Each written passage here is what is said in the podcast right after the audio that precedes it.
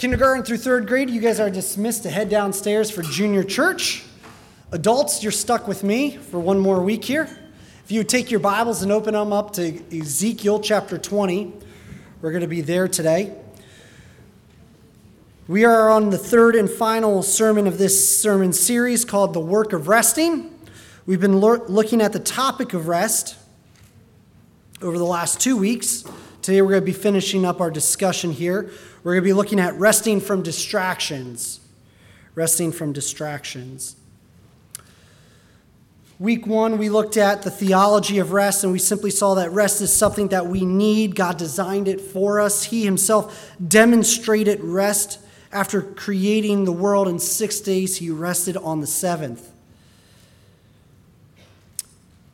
Then we saw that rest in the Old Testament is designed to help us slow down, to connect with God. We defined it simply as this stopping from hardships to purposefully give time to God to connect and to be with Him.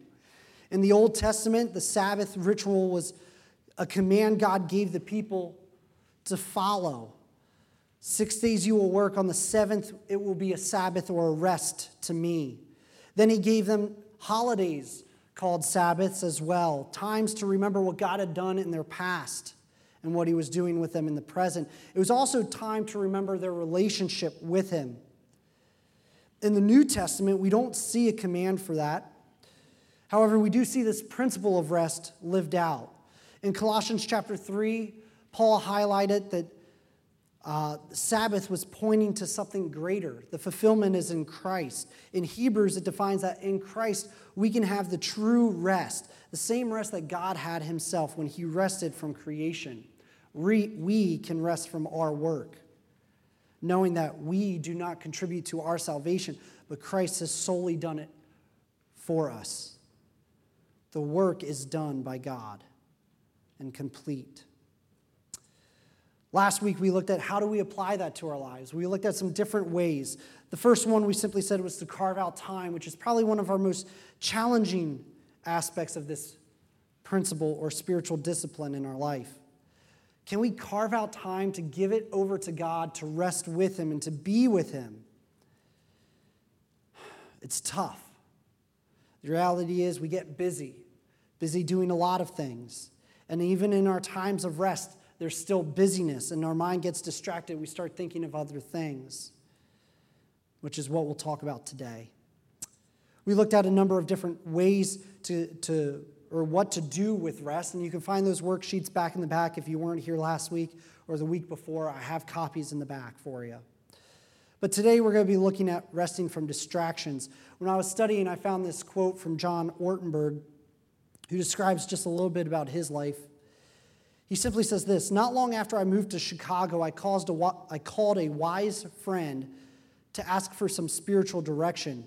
I described the pace of my life in ministry. The church where I serve tend to move at a very fast pace or a fast clip. I also told him about our rhythms of family life, how we were in van driving and soccer leagues and piano lessons and school orientations. I told him about the present condition of my heart as best as I could discern it. I asked him, What do I need to do to be spiritually healthy? There was a very long pause, and he replied then, You must ruthlessly eliminate hurry from your life. Another long pause. I responded, Okay, I've written that one down. What's the next one? Is there anything else that I need to do? This was a long distance call, and I was anxious to cram as much units of spiritual wisdom I could into as little time as possible. There was yet another long pause. There is nothing else, he said. You must ruthlessly eliminate hurry from your life.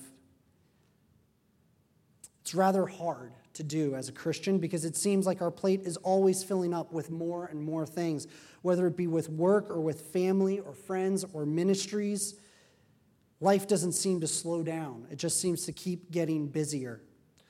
But I like what Wayne Cordeiro uh, illustrates in his book, Leading on Empty, as he talks about his burnout as a pastor in Christian ministry.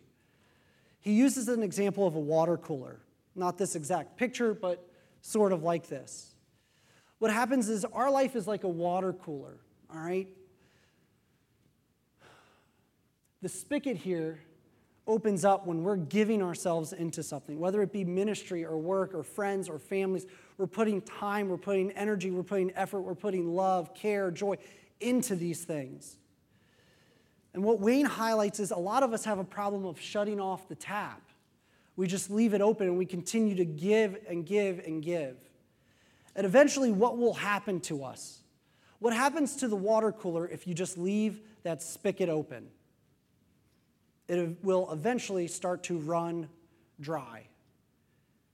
And for people in life who start to run dry, we experience burnout. We get tired. We feel the lack of passion, joy, love to do what we used to do. Our families don't mean quite as much to us because we're just tired, we're exhausted, we can't give anymore. And it's because we've failed to shut the spigot off and we failed to pour back into our life. We failed to find rest in God and to continue to go to Him the way we need to. I thought that was a powerful illustration because, yes, we know that Christians burn out. And as I looked at statistics this last week of how we live in America and our culture around us today, we find that busyness is a very difficult thing to deal with. In fact, in 2017, they found out that average workers who worked for five years for a company got 15 days off a year. If you worked for 20 years, you got at least 20 days vacation. That's not a whole lot of time. But what's interesting is they found that 52% of Americans didn't even use all of their vacation time. In fact, Americans are taking less days off of work now. It could be because we're just busy at work. It could just be busy. It could be the fact that we just need the money. We need to work more because we need more. It could be because if we just take time off, we get too far behind in our work. But you see, busyness is not just the only distraction that we experience. And distractions aren't new to us as Christians, they've been going on even in the Old Testament. So that's why we're in Ezekiel chapter 20, verses 18 through 26 today. We're going to take a look at what God says to Israel about some of the distractions that they experienced in their lifetime. It simply reads this And I, being God, said to the children in the wilderness, Do not walk in the statutes of your fathers, nor keep their rules, nor defile yourself with their idols. I am the Lord your God. Walk in my statutes, be careful to obey my rules, and keep my Sabbaths or rests holy, that they may be a sign between me and you, that you may know that I am the Lord your God. But the children rebelled against me. They did not walk in my statutes, they were not careful to obey my rules, by which if a person does them, they shall live. They profaned my Sabbaths. Then I said, I would pour out my wrath upon them and spend my anger against them in the wilderness. But I withheld. I withheld my hand and acted for the sake of my name that it should not be profaned in the sight of other nations, in whose sight I had brought them out.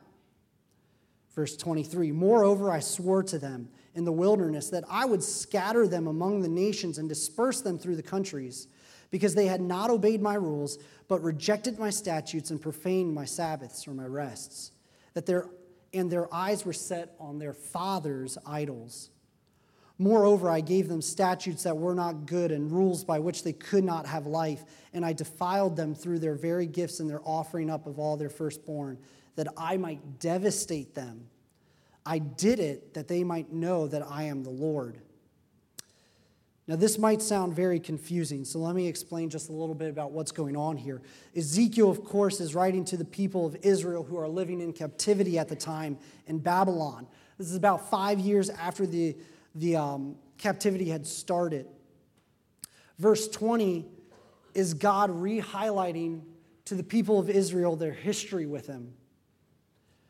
Really, it's about their failures to worship Him, to follow Him, to cling to Him, and in fact, their problems with idols.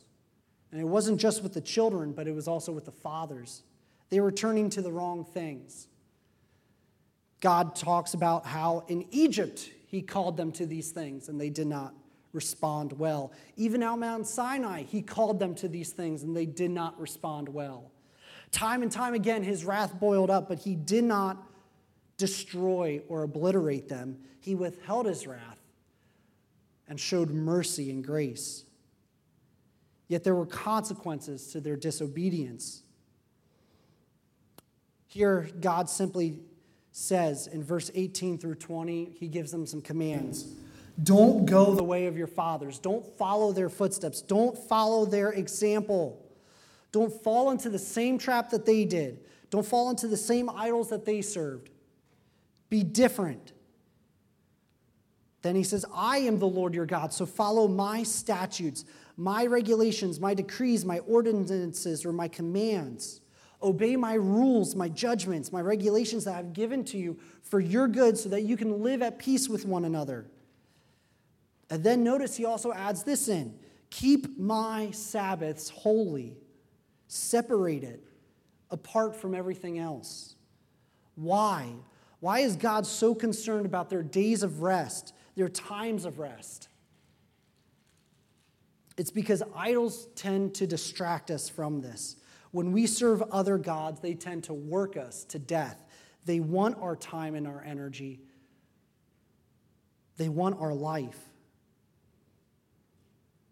I find it interesting in Leviticus chapter 26, verse 1 and 2, the two commands kind of are back to back. I think for a very specific reason, but it reflects what's going on here in Ezekiel. Leviticus chapter 26, 1 and 2 simply reads this You shall not make an idol for yourself, or erect an image or a pillar. You shall not set up a figure of stone in your land, and do not bow down to it, for I am the Lord your God. You shall keep my Sabbaths and reverence my sanctuary. I am the Lord. What makes God different than anything else out there? Is that he gives real rest. For Israel, they had the seventh day off. They were commanded to take the seventh day off of work.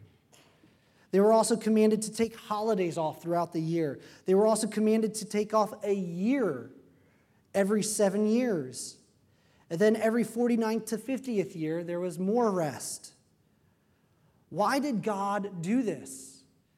It was to teach the people to cling to Him, that He was their God, that He was the one providing for them. God commanded rest for Israel to understand how important it was to be with Him. Yet the problem is in verses 21, we see that the children rebel. They still don't listen. They have the same problem that their fathers had. They turned away, they defied, and they profaned. Profane simply means to defile or to, con- to treat with contentment. They didn't see any use for a day off of rest. They needed to work to provide for themselves, to make ends meet. So, what happens? In verse 21 and 22, we see God says, I would pour out my wrath on them, but I steadied my hand. Israel certainly did not deserve God's mercy, but God showed it because of his goodness. It wasn't because of what Israel did, but the goodness of God. And it was for his name's sake that his name wouldn't be polluted in the mouths of other nations, saying, Look, he brought him out of Egypt and then just wipes him out. What kind of God does that? God says, No, I, di- I didn't do that for my name's sake. I'll show the people of the world who I am. But notice that it doesn't mean that he doesn't show them consequences or give them consequences to their sinful actions of turning away from Him. Verses 23 and 24 shows us the consequences of the distractions of what happens when our eyes turn to idols. He says, Because they did not obey, because they rejected, and because they profaned my Sabbaths, here's what's happened. I swore that I would scatter them, that they would be dispersed through other lands and other nations. In fact, we know this to be true, and he's explaining this very fact to people who are in captivity at the time. Israel needs to know why were they in Babylon? Why were they allowed to be captured by Nebuchadnezzar? taken elsewhere. I thought God gave them the promised land, and it's because their hearts had turned away from God.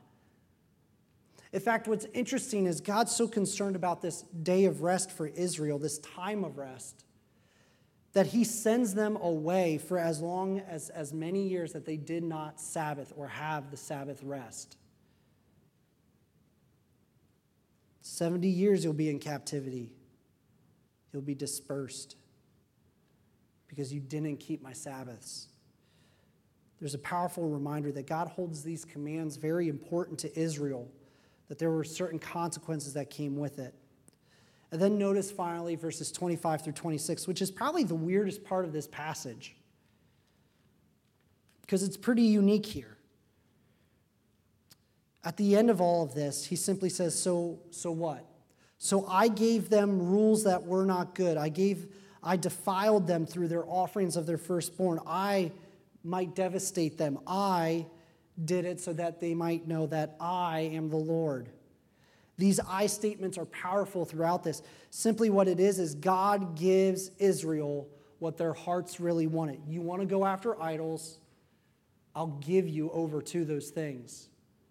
And notice the whole end of it, so that they might know that I am the Lord their God. We see this idea repeated in the New Testament in Romans chapter 1.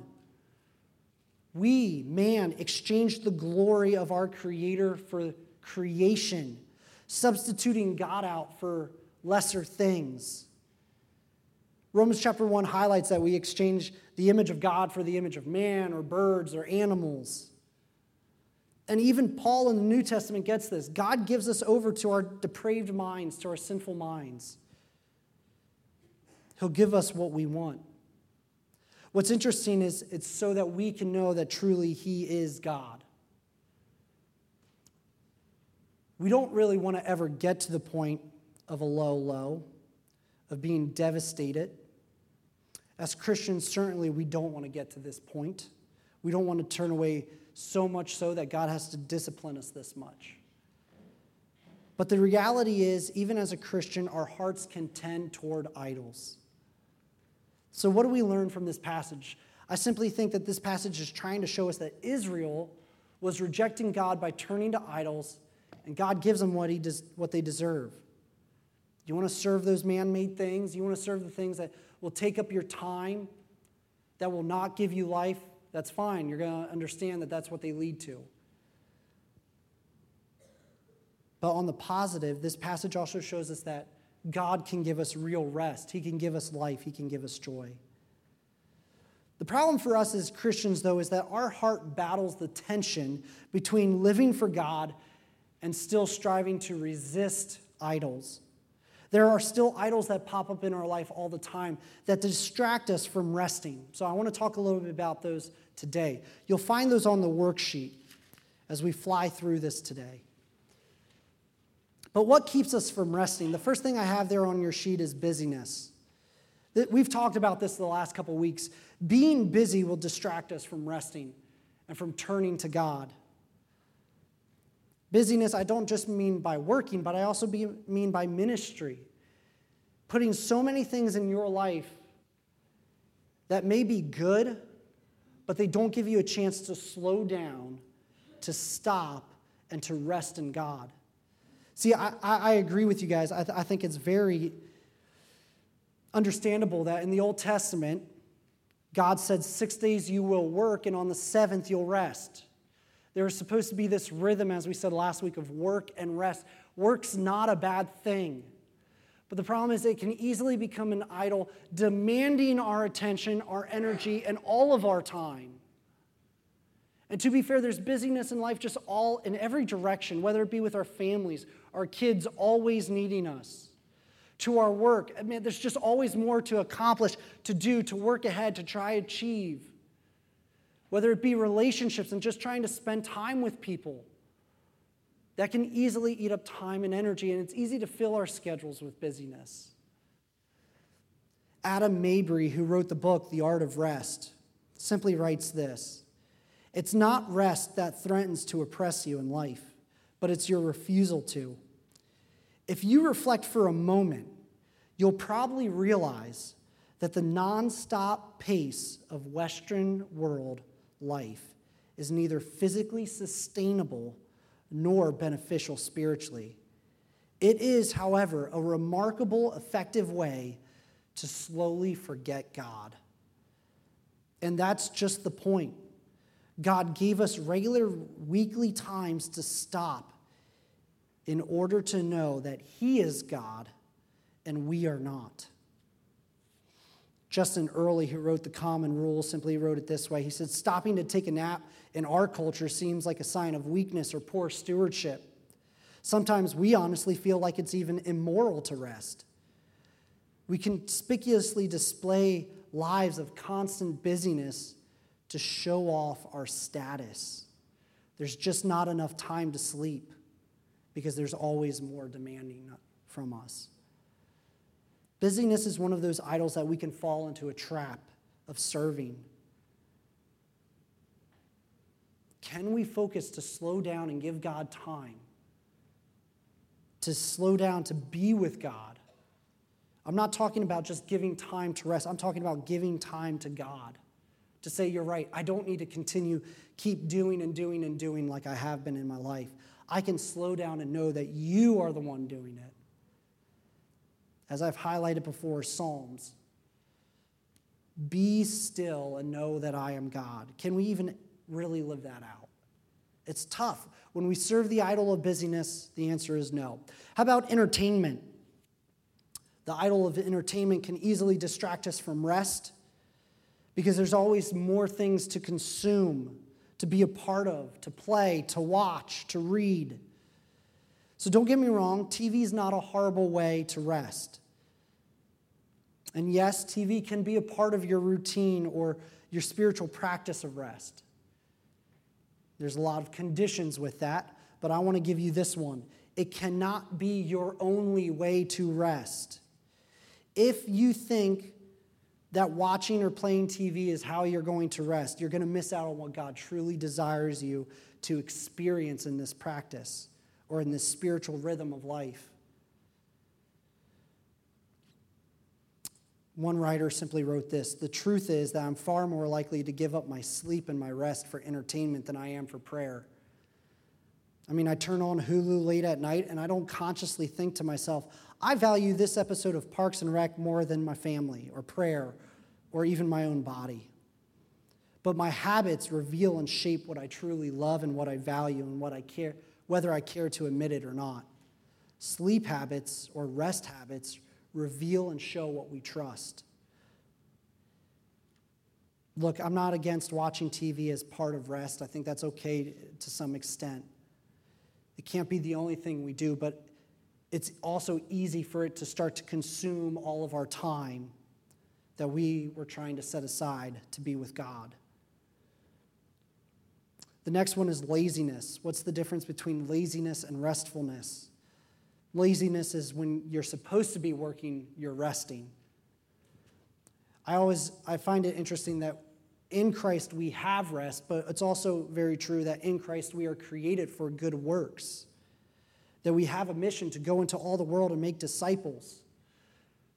We shouldn't be lazy. We have a job to do, but we also need to balance out that job with times of rest to be with God. The next one is social's, social media's instancy, or simply how I, uh, I write it out feeling connected. To be fair, it's really hard to, to break away from some things in life because if we break away just for a day, I mean, let's face it, if we just put our phones away for a day, we come back to it the next day, we feel like we're already so behind. I don't know about you, but if you turn off your phone for a day, if I turn off my phone for a day, I know I'm coming back to about 70 emails in my email box that I'm going to have to sort through. Yes, the truth is, most of them are garbage. But the fact of the matter is, those things pop up regularly. Did I miss something? Did I miss an email from someone? Let's face it, Facebook does the same thing where you get notifications right away as soon as someone posts something. What, what I also find interesting is now that you get notifications about someone posting something about something else, and it's just notifying you that someone else is talking. It's the weirdest thing. right? I'm not against Facebook, I'm not against being connected, but there are some times that we need to put those things away. They call and demand our time and our energy that we could give over to God. But just this idea of not being connected scares us. Because then we have to deal with who are we really by ourselves? Am I really the Christian that God's called me to be? Am I really trusting God the way He's asked me to? Social media can distract us from that. Rest, though, will challenge us. The next one is this idea of to, a, a need to feel significant. This perspective in our mind that if I'm not doing something, I'm not worth it. I think moms who stay at home or dads who stay at home can easily feel this that if you just take a break, there's always more to be done around the house and things will just get messy. And if you don't do something, you're just not significant enough.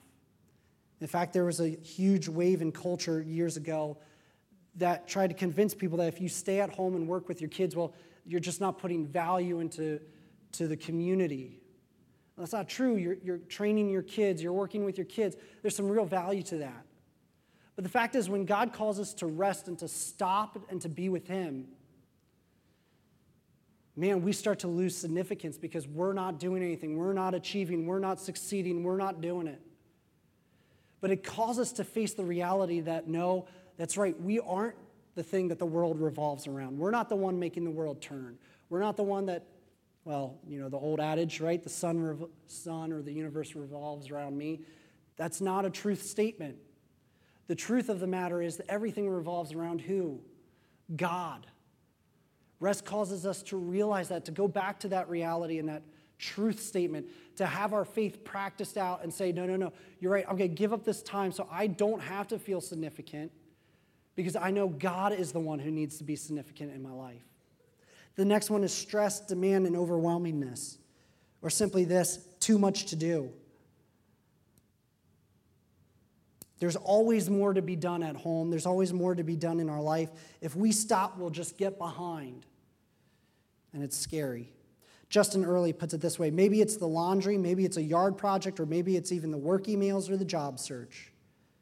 Whatever it is, when you plan to stop for 24 hours or when you plan to rest for a time, you come to the stubborn reminder that you cannot do it all. And that's the point. Practicing rest is supposed to make us feel like we cannot get it all done because that's the reality of how things are. We can't do it. Rest protects us from acting out the lie that we can do it all. And it's true, we get into this mindset, this mind frame. And the last one is consuming or obtaining goods. This idol of trying to always acquire more will cause us to work endlessly, to devote time and energy to attaining the next best thing. These are idols that we need to resist, that will challenge us in our rest for God.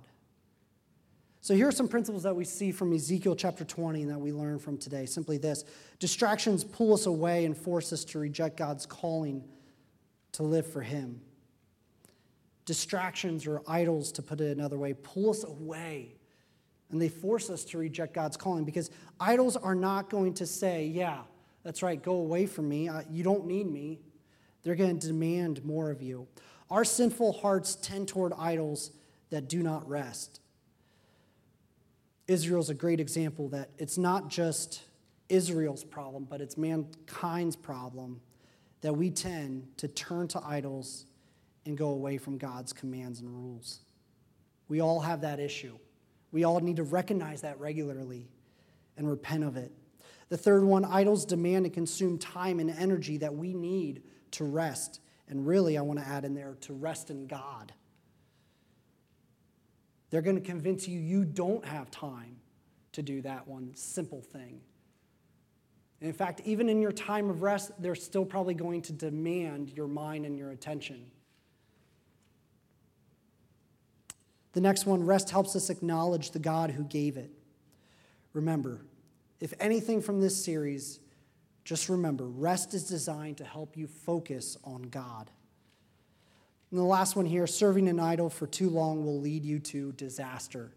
Idols will not bring you life, they will not bring you rest, they will not bring you joy in life. They will drain you down to the very bone.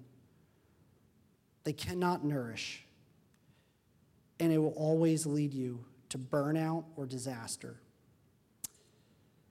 So here's what I want to challenge you guys with as we get ready to close.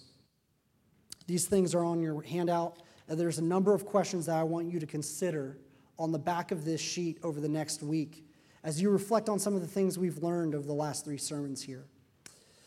The first thing I want to encourage you to do, that as you think about this time of rest that you want to give to God, or if you even have time in your life to rest, is to pray. Talk with God about some of the activities that you want to do during your time of rest, or things that you might need to stay away from. Second one, communicate and talk with God about what your heart wants and desires. I'm always reminded of what David says Search my heart and know me, O God. Why? Why does he, he ask God to do that for him? Because sometimes he gets fooled. Or sometimes he just needs God to show him what's right, what's wrong. What do I need to turn my desires away from or to? The next one, distance yourself from anything that drains you or demands your time on your time of rest that you're giving to God.